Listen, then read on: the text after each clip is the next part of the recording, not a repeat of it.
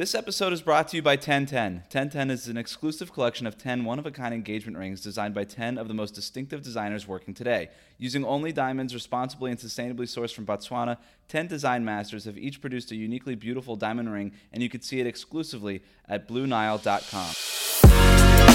You are Locked On NBA, your daily NBA podcast. Part of the Locked On Podcast Network, your team every day. Tuesday edition of Locked On NBA. I'm Wes Goldberg, Warriors beat writer for the Bay Area News Group and host of Locked On Warriors, here with David Ramil, the host of Locked On Heat. And on today's show, Devin Booker's buzzer beater gets the Suns a win, and De- De'Aaron Fox makes a statement in New Orleans. But we begin today, here at the quarter mark of the season, by checking in on some NBA awards. David, let's jump right in and talk about who the frontrunner is in each category. We'll start with MVP. Who you got? You know, it, it, feels like the flavor of the week is Nikola Jokic. She's had a, a, tremendous performance against the Jazz recently. The Jazz, of course, on a, a, long win streak and, and one of the best teams in the NBA all season long. And then Jokic just comes in there and embarrasses him completely. His numbers have been great, and yet I, I kind of think that Joel Embiid is a more deserving candidate. And I, the production is pretty similar. And you have to look at the the Uh, look first and foremost i have to say the narratives that go into all of these awards shows are very difficult for me to navigate i've had trouble with this for years as you well know and so when it comes to picking an mvp i don't know what the criteria is anymore i, I guess it's just subjective and to me you look at the one and four record without joel Embiid and the fact that they looked, well they look bad they look like a bad team. This is the team with the best record in the Eastern Conference, and you add Embiid to a bad team, and all of a sudden they're very, very good. And to me, that's the huge difference maker between a player like Jokic, who I think is just coming into his own. And yes, he has a tremendous impact across the board. But when you look at Embiid's overall offense and you factor in his much better defense than Jokic's, he's a clear favorite to me. The Sixers are undefeated. They're 11 0 when they have Seth Curry and Joel Embiid together. They're 10 0 at home in Philadelphia when they have Joel Embiid. You're absolutely right. It's weird. The Sixers, in, usually a player not playing hurts his case for winning MVP because availability matters. But in Joel Embiid's case, this has really helped him in missing a few games here and there. I think it's helped his case for MVP. That said, I can't get over the fact that he just hasn't played enough. Uh, or as much as Nikola Jokic and another guy who's in the running like LeBron James. And then you talk about other guys, Kevin Durant, Giannis Antetokounmpo, all these guys. Like Joel Embiid, it helps his case from a narrative perspective, but I still just have an issue uh, getting giving the MVP to somebody who doesn't play as much as some of these other candidates, I could go Nikola Jokic. I really could. He has he's putting up numbers that we haven't seen since Russell Westbrook, but he's actually winning games, unlike Russell Westbrook. But he's not winning as many games as the Lakers. He's not winning as many games as LeBron James is. He is the best player on the best team. He has a great record. He is playing all these games. He's not doing it in LeBron James exploding numbers, exploding box scores, and all these things but he just looks when you watch him like he is so in control. He is so comfortable in a way that even is new for I think LeBron James. Right? He is now he, doesn't like the numbers are so secondary to him. He just he controls the game unlike any other player uh, that we've seen and uh, for that reason, to me, he is the MVP. Yes, they have Anthony Davis. I don't really care about that stuff. I'm not really into splitting votes and all that. He's the best player. The Lakers are the best team. Uh, I want to give it to LeBron, but I think Embiid would be number two for me. But I mean, I, I can understand why you don't want to look at the splitting votes ar- argument, but you know that has to factor into why they have the best record. And for sure, LeBron has been their consistently best player as far as the Lakers are concerned. He is a very, very good player, as you know. I think he's the best player of all time in NBA history. But I, I, also think that when you look at that group and the fact that they've been mostly on cruise control, that they're playing well, that they do have AD playing at such a high level himself, and they have such a deep supporting cast with proven championship experience, his job is a lot easier than some of these other MVP candidates. That's my only argument. Look, I, I don't, you can make the case that LeBron is probably a worthy MVP probably since 2006 that's always been the case, and it's just a matter of shifting narratives to fit whatever player you feel like, whether it's Westbrook averaging a triple double or Giannis just being a, a different uh, kind of impactful player. LeBron is always statistically a very, very good player. And yes, he's played more games than Embiid, but I just I look at that Lakers team, and that's the argument against LeBron and their overall record being as good as it is, is the argument against the individual best player on uh, in the league right now. So I just fair enough. I just I don't. I, I think Nikola Jokic is a lot of help. Denver is really deep. The Sixers. It's not a bunch of schlumps on that roster either, right? Joel Embiid's playing with Ben Simmons, Tobias Harris, Seth Curry's been really good for them uh, when he's been available. And and like I said, Joel Embiid. The only thing that eliminates him from consideration for me is the fact that he hasn't played nearly as many games as LeBron. That's fair. Uh, and then I give and I just give LeBron a slight edge over Nikola Jokic right now. But I'll tell you this: if Nikola Nikola Jokic keeps doing uh, what it is that he is doing now. He's going to be number one, not before too long. He's already number one for a lot of people. Let's move on to Defensive Player of the Year, David. Who do you have here? Well, Utah Jazz fans are going to be happy with this because to me, despite the fact that he got embarrassed against Nikola Jokic, I still think that Rudy Gobert is the league's best defensive player. Uh, not not necessarily by a wide margin. There are other candidates there. I mean, Giannis certainly has taken a slight step back. He's not quite as impactful as he was last year when he won the deep D Player of the Year award. But I think you look at Gobert the fact that Utah has been so good and that long win streak, and yes, there's so many different factors that play into it, but their defense has been as exceptional as ever.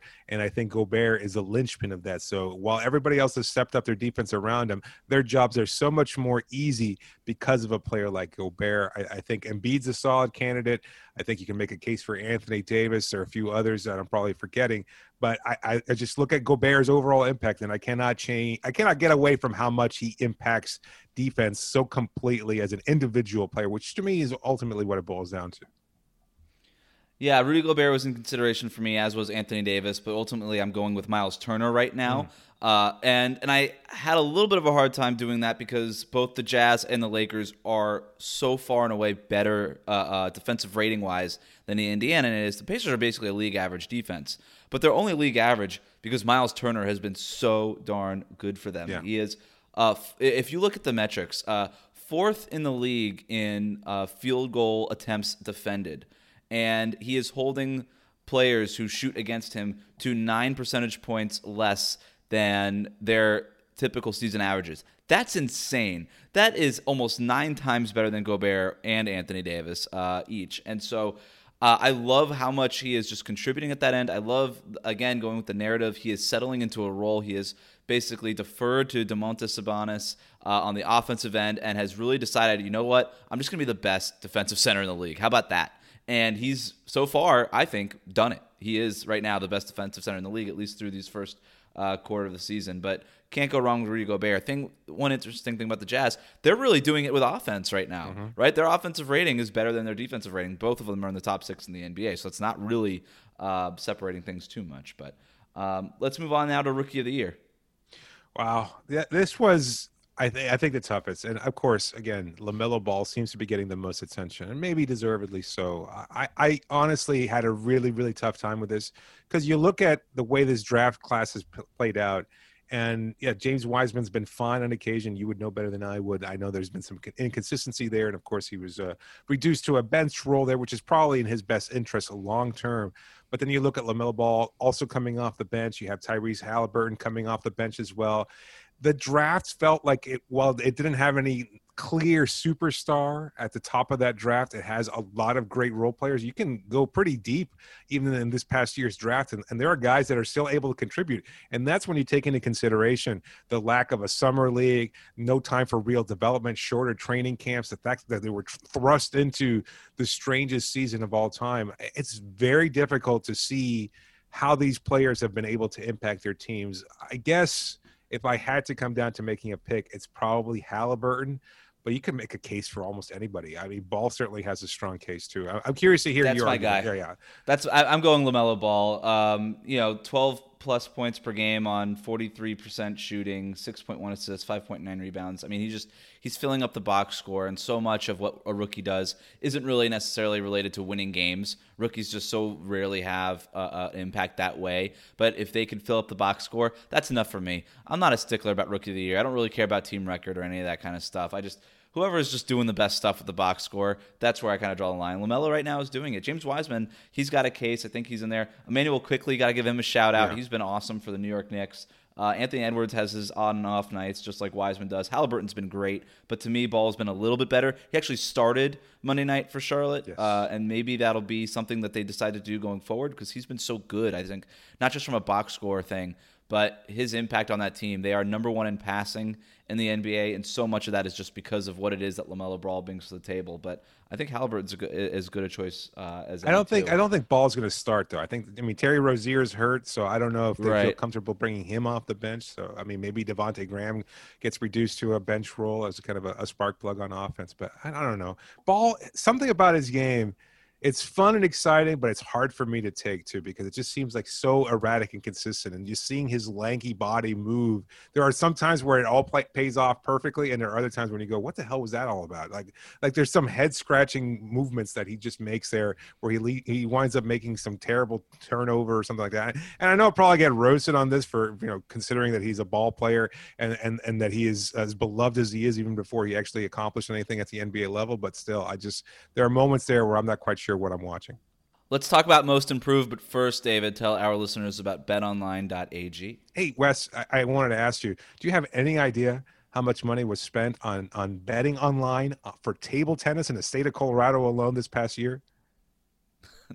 I, I would say I have no idea. $64 million. $64 million was spent on table tennis alone in the state of Colorado. And that's why you shouldn't be sitting on the sidelines any longer. If you want to place a bet, the one place to go to is betonline.ag. It's the only place that has you covered, the one place that, ha- that we trust as a network. And right now, you can bet on the NFL. Of course, the Super Bowl is right around the corner. NBA games are still kicking it live. And of course, you can always bet on table tennis too. So go to betonline.ag. Don't sit on the sidelines anymore and use that promo code locked on to receive a 50% welcome bonus with your first deposit. Bet online, your online sportsbook experts.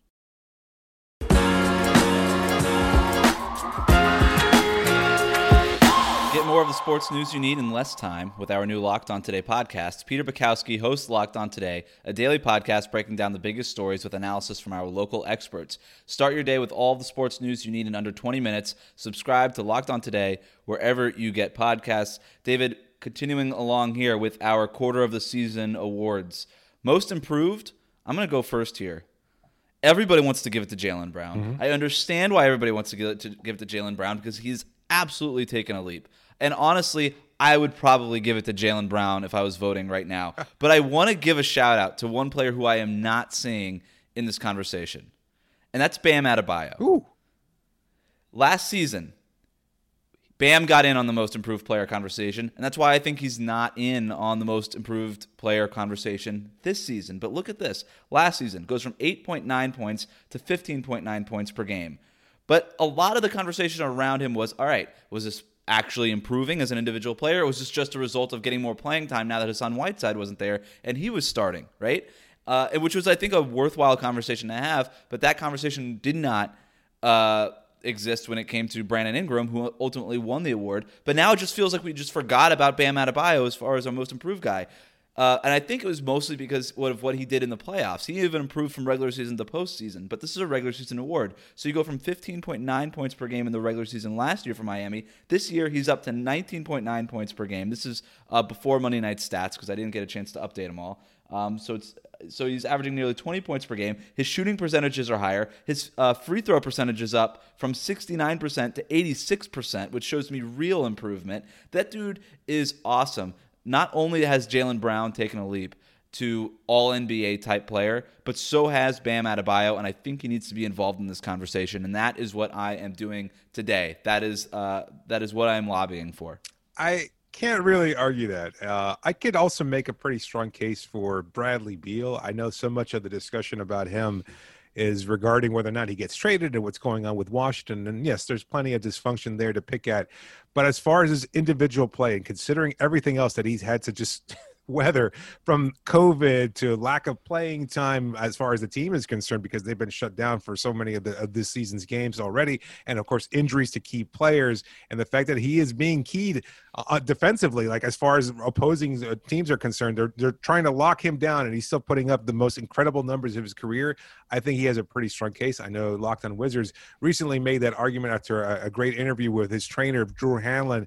And so I- think it's a worthy discussion. Like, I, you know, I love Bam, and I think he's made a huge leap as well. But there are still moments there where I question his aggressiveness, which has always been his downfall. He's never really seemed comfortable being the lead scorer. And yes, he, he took on a greater responsibility when Jimmy Butler was out because of the team's health and safety protocols. But I'm not quite ready to say he's the most improved player in the league this year. I give that nod to Bradley Beal. Let's uh, quickly just do six man of the year. It's Jordan Clarkson. It's done. We already know that. No. Coach of the year. I got Chris Boucher. All right, that's fine. It's Jordan Clarkson. All right. Uh, Coach of the year, Quin Snyder. Uh, he's gonna he's following that Mike Budenholzer at the Hawks model of, uh, hey, I don't have an MVP candidate, but I'm gonna lead this team to one of the best records in the league, uh, and we're gonna have a really pretty offense. And I, I don't know if you have a different answer. JB Bickerstaff right now. That's fair too. That's fine. He doesn't win as many games as Quin Snyder, but it's not that far off actually. Um, all right, let's move on to the games from Monday night. Let's start in Dallas, where in a thrillingly close game, Chris Paul, who had a sensational performance with 34 points on 14 of 20 shooting, nine rebounds, and nine assists, had an opportunity to win the game, but missed a wide open layup with 14 seconds left. But DeAndre Ayton got the offensive rebound, setting up a final chance for Phoenix. Chris Paul ran a side pick and roll. Devin Booker came off a screen, and Paul whipped him the pass. Booker drained the three pointer with one and a half seconds left. But on the other end, Luka Doncic had just enough time to heave a 30 foot jumper. It almost went in, but it hit the front of the rim, and the Suns escaped with a 109 to 108 win. This was a big win for the Suns, who have now won three in a row after losing three in a row. How are we feeling about Phoenix, David? Pretty good. Uh, interesting stat tweeted out by ESPN's Tim MacMahon. This was the uh, fifth go ahead bucket in the final five seconds of a game in Devin Booker's career, and that puts him uh, second to Russell Westbrook in that same stretch. So, an impressive showing from him, a guy who obviously likes performing in the clutch and is able to do so at a pretty high level. I like their depth. I like everything about this team. I just. I'm just not sold on them being a legitimate title contender. Maybe I'm being negative, but considering the strength of the teams above them, I like Phoenix's chances to make the playoffs, and that seems like a definite improvement. But I'm not quite ready to put them within the top five teams as far as contending status is concerned. And I don't know if you have a different opinion, but I think they're a really good team uh, that's yeah. going to be an also ran, not necessarily a contender. They're in that jumble of teams that are kind of stacked between four and eleven right now in the Western Conference. Their whole goal should be avoiding the play-in tournament. And right sure. now, if the you know the playoffs started today, they're six in the West. They would that would be avoiding that play-in tournament. I think they're as good as any of those teams that could do that. I uh, we're going to talk about a few of these other teams later on. I, I, think they're they're right there. I like them more than Memphis. I like them more than Portland. I like them more than Golden State. Uh, you know, I, am a believer in that Chris Paul, Devin Booker backcourt. It's been clunky, but I don't think that anybody expected it not to be clunky. And now we're kind of talking about it like, oh my gosh, why is it so clunky? Uh, and I, I kind of have a hard time with that that kind of media conversation that's going around around them, especially because Devin Booker just got back after missing four or five games with a hamstring issue. Mm-hmm. Um, you know, Chris Paul makes everybody better, but he's not easy to play with necessarily. Um, and it is a relatively young team, so I think that Phoenix to me is a team that will get better as the season goes on. Yeah, I mean, a great point. Uh, Aaron Fox goes off for 38 points including 17 in the fourth quarter and 12 assists as well as the Kings come back from 10 points down to defeat the New Orleans Pelicans 118 to 109. Wes, Fox has averaged 28 points over the last seven games. He's doing a lot of it from three point range with Fox and Tyrese Halliburton, who we just talked about in the previous segment. How do you like Sacramento's backcourt and how they stack up with the rest of the league?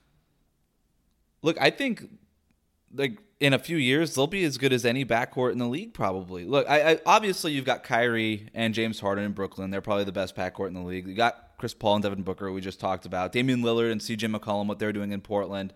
McCollum of course is injured right now, but uh, they're those are I think the the top 3.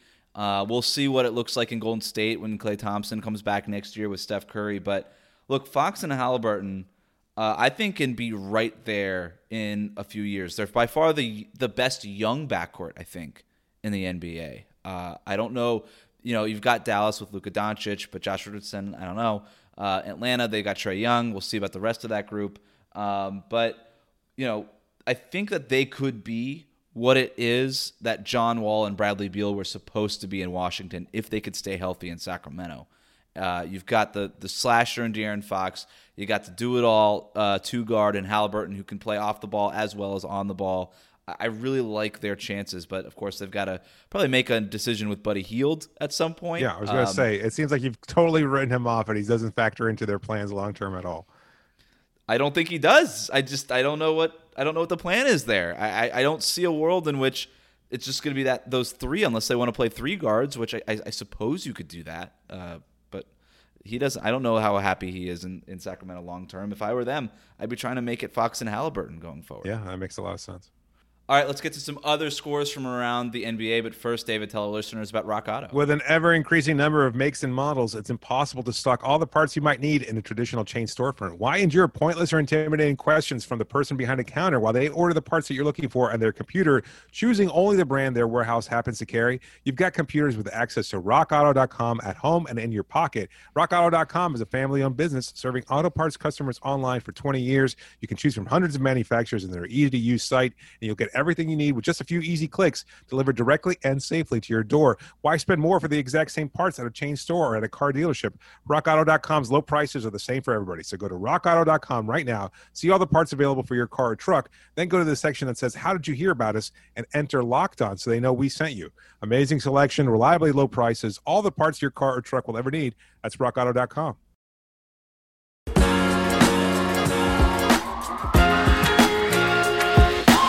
The Hornets came back from 10 points down. Malik Monk's three pointer at the buzzer sent the game to overtime where Charlotte beat the Heat 129 to 121. Monk finished with 36 points while the Heat got 25 points from Jimmy Butler. David, what went wrong down the stretch for Miami? Uh, well, Miami uh, averages about 41 points. I mean, sorry, 41 three pointers that they give up to opponents on a regular basis. That's the second worst mark in the league to the New Orleans Pelicans. Guess how many three pointers they gave up to the Hornets tonight? That's right, 41.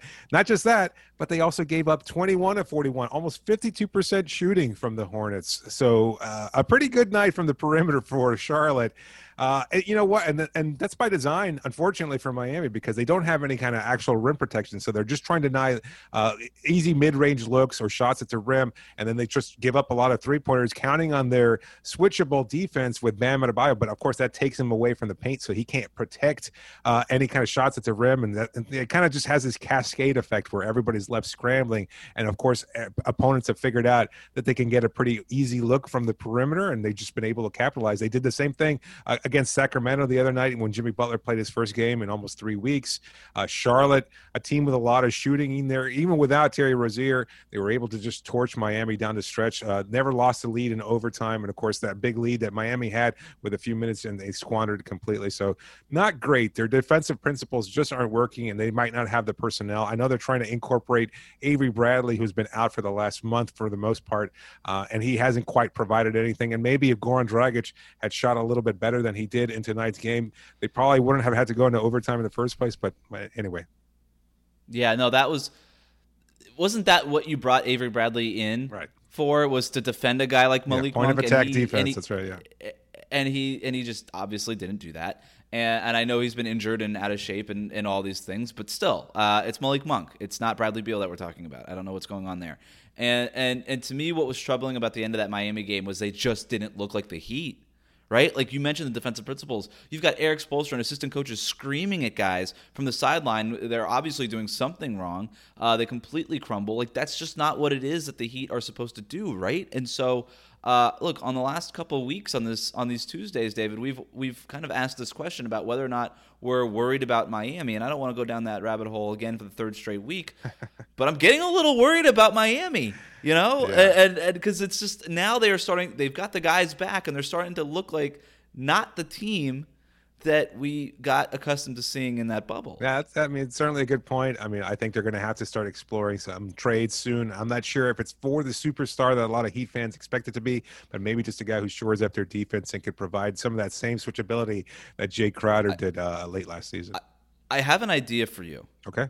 For the team I cover and the team you cover, what would the Heat want for Kelly Oubre Jr.? I know that he's not shooting well for the Warriors, but he's been a really good defender. I think he could replace a lot of what it was that the Heat lost in Derrick Jones Jr. defensively and offensively, honestly, with the offensive putbacks and stuff. Yeah. Uh, with a little bit more production than Derrick Jones Jr. I don't know. Would it, I, would it just be? I don't know if the Warriors would just take Kelly Olynyk and maybe another like a Kendrick Nunn type piece or something like that. I, I don't know what it would be that Miami would be willing to offer. Uh, yeah, either one of those uh, players probably seems like a, a pretty fair. I, I, think they like Olynyk. Um, but he's on the last year of his expiring deal. Nunn obviously is a free agent at the end of the season. He's probably going to get paid from somebody, but it's not going to be Miami. So yeah, I'm sure that they'd be willing to move any one of those two players. I mean, maybe they could send Andre Iguodala back, uh, although they probably like his veteran Oof. presence more. maybe as he burned those bridges uh, out of uh, Golden State. Uh, I don't know. Uh, it's an interesting concept. The Memphis Grizzlies now have the longest winning streak in the NBA at seven games after defeating the Spurs 133 to 102, and they did it without Jaren Jackson Jr., Jonas Valanciunas, Grayson Allen, and Justice Winslow, and had nine players score in double digits. David, do you believe in the Grizzlies? No. No, I don't. I can't. I, I, just I want to. Like I see that team and they're fun and exciting and everything else, and I feel like I'm probably selling them short. And I haven't watched them as closely as I probably should have. But I, I watched the team, and there are still so many gaps there that I, I don't know if they're going to be able to fill in time to salvage the season and make them legitimate. Uh, I don't think they're a contender. I think they're they're a year or two away from being in that model. But for now, they're just a really good team that can challenge probably one of the top the top seeds, like maybe uh, the Lakers or Clippers, maybe push them to a game or two in the playoffs. But I don't think they can actually upset Los Angeles in a playoff series. So, uh, I, you know, while they might be good enough to make the playoffs, which is a stretch from where they were last year, I also don't consider them among the title contending teams. I, am really interested to see what it is that this team looks like when guys like Jaren Jackson Jr. and, and, Jonas Valanciunas are back. And Justice Winslow has not played a minute for them since getting traded there almost a year ago. Um, and, and, and so you wonder what it, and, and, I guess he's starting to get he's reportedly on his way to coming back. Yeah. Uh, I wonder what, how that shakes up their rotation and what it is that he could do for that team. But um, they they are they are going through the obviously the learning curve of being a young team and figuring out um, just some of these other things. I wonder what it looks like, you know, when they're playing close games, right. some closer games, and they have to execute down the stretch. Right. Uh, but still, they're they're really good offensively these last couple of games. They've been good defensively for most of the season.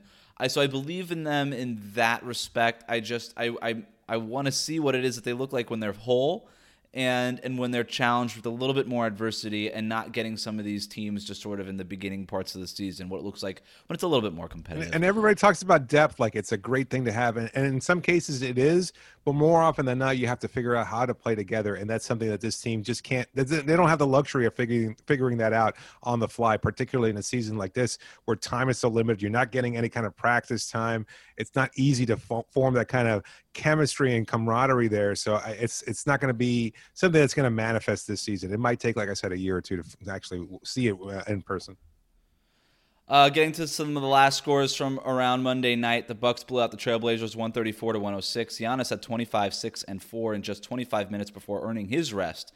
34 points for Jrue Holiday. This performance will only help Milwaukee's best ever offensive rating. LeBron James had 21 points, 9 assists, and 7 rebounds, and the Lakers pulled away in the fourth quarter to defeat the Hawks 107 to 99. The Bulls got 30 points from Lauri and 21 from Zach LaVine in their 110 to 102 win over the Knicks, kind of taking advantage of what's been a really nice uh, New York Knicks defense.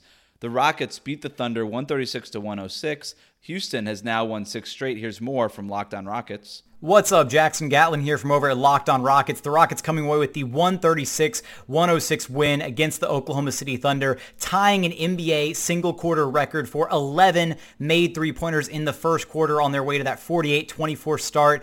Really dominant performance by the Rockets, and then finishing the game with 28 made three pointers, good enough for the second most made three pointers all time in NBA history. They were dominant start to finish. Things looked good. The wow factor, John Wall Victor Oladipo, Christian Wood looking excellent again tonight. Eric Gordon was huge off the bench with 25 points in just 22 minutes. So for the complete breakdown, the extensive breakdown on this, be sure to subscribe to Locked On Rockets, your team every single day. And a saucy night for Sexland. Here's more from Locked On Cavs. Hey everyone, Evan Dammarell here, co-host of Locked On Cavs, with a quick Locked On Now update the, from the Cavs win over the Minnesota Timberwolves. One of my biggest takeaways from this game is obviously Cleveland's a lot better with Jarrett Allen starting and Andre Drummond being nowhere near the floor for the Cavs, but also the Cavs being a lot better when Larry Nance Jr. isn't starting. Also, another big takeaway from this game is the fact that Darius Garland is clearly the point guard of the future for the Cavs and might have more winning upside than Collin Sexton long term. All right, David, I am springing this on you. You didn't know that I was going to do this. I didn't tell you about this in our pre-show meeting, but we have a new segment, but it's kind of like an old segment. This was a 10 game night um, from Monday night. And we should say that the, the Nuggets Pistons game from Monday night was postponed. We didn't mention that at the top of the show. Tuesday night, we got some real good games that I'm excited for. But the one I am excited for most, David, Clippers versus the Brooklyn Nets. Kawhi Leonard, Paul George, Kevin Durant, Kyrie Irving, James Harden. We'll see which one of these guys even plays in this game. But to you, is this game serial or not serial? uh, it's cereal. Like anytime that you see the Nets playing uh, together, I, I, think it's a cereal matchup. Uh, if, if anything, because you know they're going to put up a lot of points and then give up a lot, so it's always going to be a fun game that's going to come down to the last minute or so, because uh, you never know what what end they're going to wind up on. But absolutely, it's cereal. So uh, for all of our listeners that may not know, serial or serial. It's, it's so subjective but it's just a, a, way of quantifying which games are the most fun the most interesting. If you can just sit down i think our criteria was if you could sit down with a late night bowl of cereal and watch the game and enjoy the hell out of it then that makes it absolutely a cereal matchup and this one certainly fits the bill. It might be the only cereal matchup from tuesday night. Boston warriors could be good. Memphis indiana? uh, Memphis, Indiana might be fun. That might be fun. And Portland, Washington, I mean, that could just be Damian Lillard and Bradley Beal scoring 40 points each. Yeah, right? Lillard held to 17 points tonight on Monday. He's gonna he's gonna look to crush the Wizards, yeah. and that's not hard to do considering their defense is as bad as it is. Get your cereal boxes ready then. What's your cereal of choice right now? Uh oh, uh apple cinnamon Cheerios.